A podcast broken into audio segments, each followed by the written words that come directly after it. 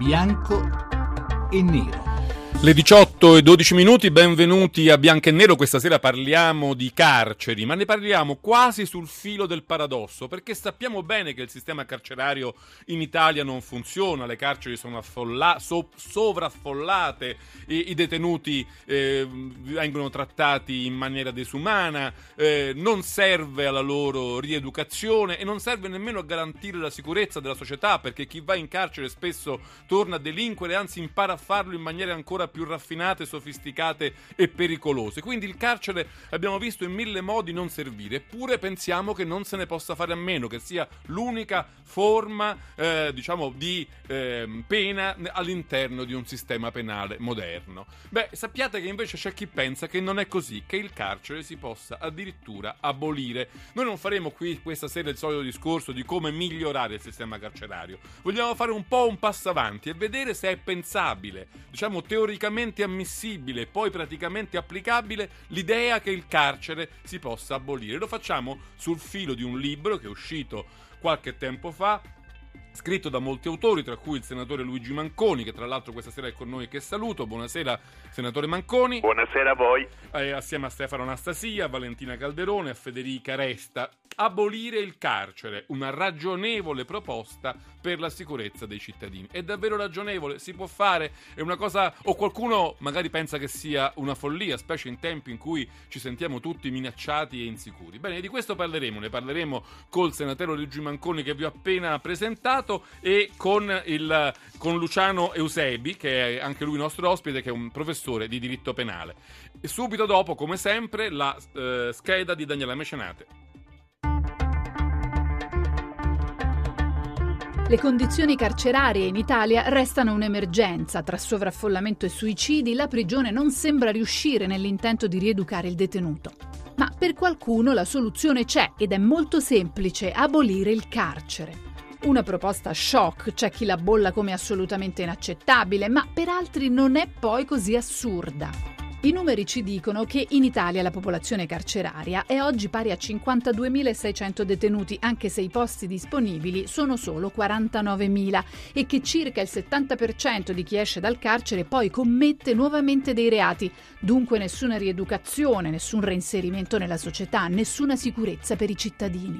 Ma è immaginabile abolire il carcere e quali dovrebbero essere le soluzioni alternative? E se provassimo semplicemente a migliorare le condizioni carcerarie ripensando il sistema? O dobbiamo arrenderci all'evidenza che gli istituti detentivi sono dei gironi dell'inferno, irrecuperabili? Negli ultimi anni, secondo i dati a disposizione, qualcosa si è fatto, diminuendo la popolazione carceraria e aumentando i posti a disposizione, incrementando i corsi scolastici e la formazione lavorativa in carcere, varando periodicamente dei decreti cosiddetti svuotacarceri. Serviranno a qualcosa questi provvedimenti o dobbiamo davvero eliminare sbarre, gabbie e celle? Abolire o no il carcere? Bianco o nero? Bene, queste sono le domande che ci poniamo questa sera a bianco e nero e poi il numero è sempre quello, 800 05 0578. Questa sera sono particolarmente curioso di sapere cosa ne pensate. Abolire il carcere, ne parliamo con Luigi Manconi, uno degli autori del libro, diciamo che ha lo stesso titolo, e ne parliamo con Luciano Eusebbi, docente di diritto penale all'Università Cattolica del Sacro Cuore di Milano, di, che è anche lui nostro ospite. Vorrei cominciare subito con Manconi. Glielo chiedo subito, senatore, eh, mi, mi, dica una cosa, è eh, una provocazione, è un titolo paradossale o lei crede veramente che si possa abolire il carcere? Nessuna, ma proprio nessuna provocazione e nessun sogno utopistico. È una proposta che noi riteniamo ragionevole e soprattutto utile e efficace al fine di garantire la sicurezza dei cittadini, il funzionamento del nostro sistema penale e anche il recupero dei condannati. Sa perché appare a molti una provocazione? Perché la sensazione che in tanti avvertiamo e sulla quale non bisogna sorvolare tantomeno va disprezzata, è che noi si viva assediati dalla criminalità e che noi cioè siamo tutti i giorni vittime di un clima di criminalità dilagante. E, cres- e crescente. Crescente. Bene, c'è un dato che io ritengo addirittura straordinario e che regolarmente viene ignorato, ovvero nel 1991, quindi 23-24 anni fa, gli omicidi volontari in Italia sono stati 1773. Nel 2014 gli omicidi volontari in Italia sono stati 502. Siamo, ovvero, siamo diventati più buoni, meno... ovvero il numero degli omicidi volontari, che non è un fenomeno insignificante rispetto alla sicurezza collettiva, alla criminalità, al suo tasso di eh, aggressione nei confronti dei cittadini, si è ridotto di due terzi e oltre. Ora, altri delitti certamente continuano a essere eh, frequenti, quindi la sensazione di insicurezza che molti cittadini vivono è motivata da altri fattori. Però resta il fatto che il più classico dei delitti, quello che comporta la soppressione della vita umana, in poco più di vent'anni si è ridotto da 1773 a 502. Questo è un buon argomento. Quindi anche se volessimo tenere il carcere soltanto per gli assassini, basterebbe una palazzina. Insomma. Esattamente quello che lei ha appena detto.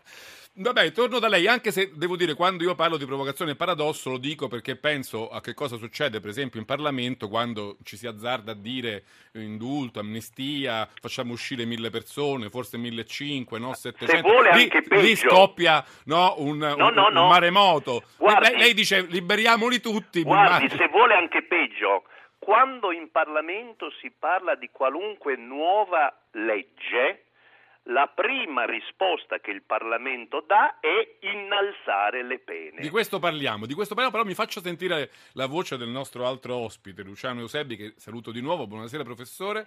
Buonasera a tutti gli ascoltatori. Allora, lei eh, che, che cosa la fa, le fa pensare, diciamo, il titolo del libro di Manconi, Abolire il carcere? È una cosa che intellettualmente si sente di poter accogliere? Mi fa pensare al fatto che eh, le nostre politiche sono state tutte orientate a, a- quello che avviene dopo l'inflizione della pena detentiva.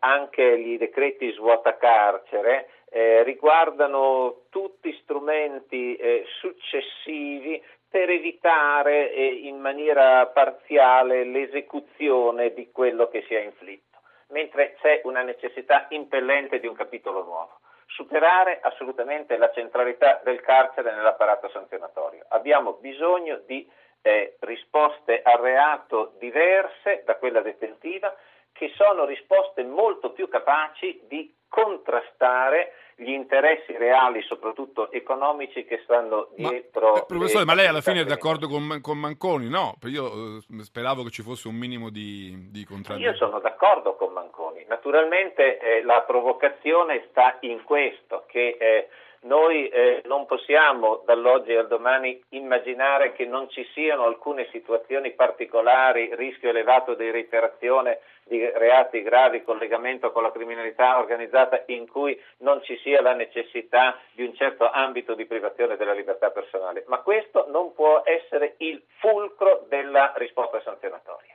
Io eh, ho, partecipato alle ultime commissioni di riforma del sistema sanzionatorio penale, abbiamo cercato di fare il possibile per eh, lanciare il messaggio della necessità della diversificazione del sistema sanzionatorio, questo risultato Perché ancora poi se capisco bene, raggiunto. l'Italia usa il carcere molto più di altri paesi, diciamo, evoluti, di altri paesi occidentali, Eh, europei. Assolutamente, assolutamente sì, tenendo presente che eh, in questi ultimi eh, anni, negli ultimissimi anni, abbiamo assistito ad un revival eh, quasi senza precedenti nell'aumento dell'entità delle pene detentive e nell'uso della pena detentiva, dimenticando per esempio quanta è l'importanza della prevenzione primaria. Eh, davvero, se vogliamo non avere la corruzione, dobbiamo avere una buona legge sugli appalti, se non vogliamo avere la criminalità organizzata, dobbiamo lavorare sul superamento dei paradisi bancari, se non vogliamo avere certi omicidi che seppure diminuiscono, dispiacciono nelle relazioni interpersonali, dobbiamo non demolire i servizi sociali. Eh, naturalmente però la prevenzione eh, primaria eh, dei, chiede a tutti qualche cosa, mentre il problema fondamentale è che il tema criminalità troppo spesso viene gestito in ragione del tornaconto elettorale e questo è ciò che eh, rappresenta la palla al piede della nostra materia e di una prevenzione razionale. Senatore, Altro ma... terreno sì. importantissimo, mi consente sì. di dire, è il fatto che eh, l'incentrare la sanzione sul carcere ha sempre distolto l'interesse dal contrasto, dal contrasto forte dell'interesse materiale che sta dietro la commissione dei reati, in termini di intervento sui patrimoni illecitamente costituiti, ma non soltanto. Eh, eh, e si è dimenticato come il paese che fa più prevenzione non è il paese che gioca sull'intimidazione, ma paradossalmente è il paese che sa recuperare, perché nulla più di una persona che eh, rielabora la propria esperienza criminosa e è disposta a un percorso riparativo eh, conferma, rafforza l'autorevolezza della norma che è stata violata e la sua capacità di ottenere consenso da parte dei cittadini. Professore, la fermo un momento perché vorrei tornare a Luigi Manconi, anche un po' per sfidarlo io, perché vedo che insomma, per, per, a, grandi linee mi sembrate abbastanza d'accordo. Eh, insomma, eh, lei lo diceva prima, senatore Manconi, noi viviamo in una situazione, in un paese, in un clima politico dove ogni, ad ogni reato che comincia ad allarmare diciamo, l'opinione pubblica, che arriva sulle prime pagine dei giornali, la prima immediata reazione è quella di alzare le pene carcerarie per quel genere di reato. Ultimo episodio, quello degli ecoreati, che tutto l'universo politico ha applaudito perché portava le pene agli estremi, 20 anni, 25, per chi fa cose ovviamente orribili. Però è questo diciamo, il paradigma all'interno in cui, eh, cui siamo. Cioè, si parla di corruzione, aumento delle pene, si parla di falso in bilancio, aumento delle pene, si parla di reati ambientali, aumento delle pene e festa finita. È un po' difficile in questo clima dire eh, radiamo al suolo le carceri con le ruspe. Beh, eh, se permette, eh, questo linguaggio intanto non appartiene alla no, mia cultura. Forzavo un po'. e mi guardo bene anche solo per scherzo di adottarlo. E lei ha totalmente ragione, ma quel meccanismo quasi automatico che fa accompagnare a qualunque norma si voglia approvare un innalzamento spesso abnorme delle pene corrisponde niente più che a una illusione, un'idea, la vorrei chiamare eh, piena di una sorta di cupa utopia che basti eh, carcere eh, eterno per dissuadere dal commettere reati. Guardi, io vorrei fare due precisazioni rapidissime. Intanto la prima è elementare, non proponiamo certo di abolire le carceri tra oggi e domani e nemmeno di immaginare che il carcere debba essere dichiarato superfluo per tutti. Non è così, noi pensiamo che il carcere sia superfluo per i grandi eh, boss della criminalità organizzata. Noi evidenziamo un altro ragionamento che può essere distinto in due elementi essenziali. Primo, noi vogliamo sanzioni efficaci. Abolire il carcere non vuol dire abolire le pene, al contrario vuol dire elaborare e applicare pene più utili per tutti, per la collettività, per la tutela delle vittime e per la sanzione di chi ha commesso reato. Ma perché mai l'unica forma di sanzione possibile e immaginabile dovrebbe essere la cella chiusa? Quindi abolire il carcere vuol dire elaborare pene più efficaci. Secondo, esistono dei dati scientifici. Non so se avrò il tempo di farle finire tutto il secondo capitolo perché la sigla già ci rapido, dice rapido. che sta arrivando. Esistono dei dati scientifici che ci dicono che coloro che scontano la pena in misure diverse dal carcere reiterano il reato nel 20% dei casi. Coloro che lo scontano in cella reiterano il reato nell'80% dei casi. Su questo e ci torniamo. La della inutilità del carcere. Ci torniamo subito dopo il GR regionale che sta per arrivare, sentite già la sigla, ma subito dopo torniamo a bianco e nero a parlare dell'ipotesi, dell'idea, della proposta di abolire il carcere nei modi e dei termini in cui eh, Manconi ed altri lo hanno scritto in un libro che si intitola appunto Abolire il carcere. Ne parliamo con lui e con Luciano Eusebi qui a bianco e nero dopo il GR regionale 800 05 05 78 per le vostre opinioni. A tra poco.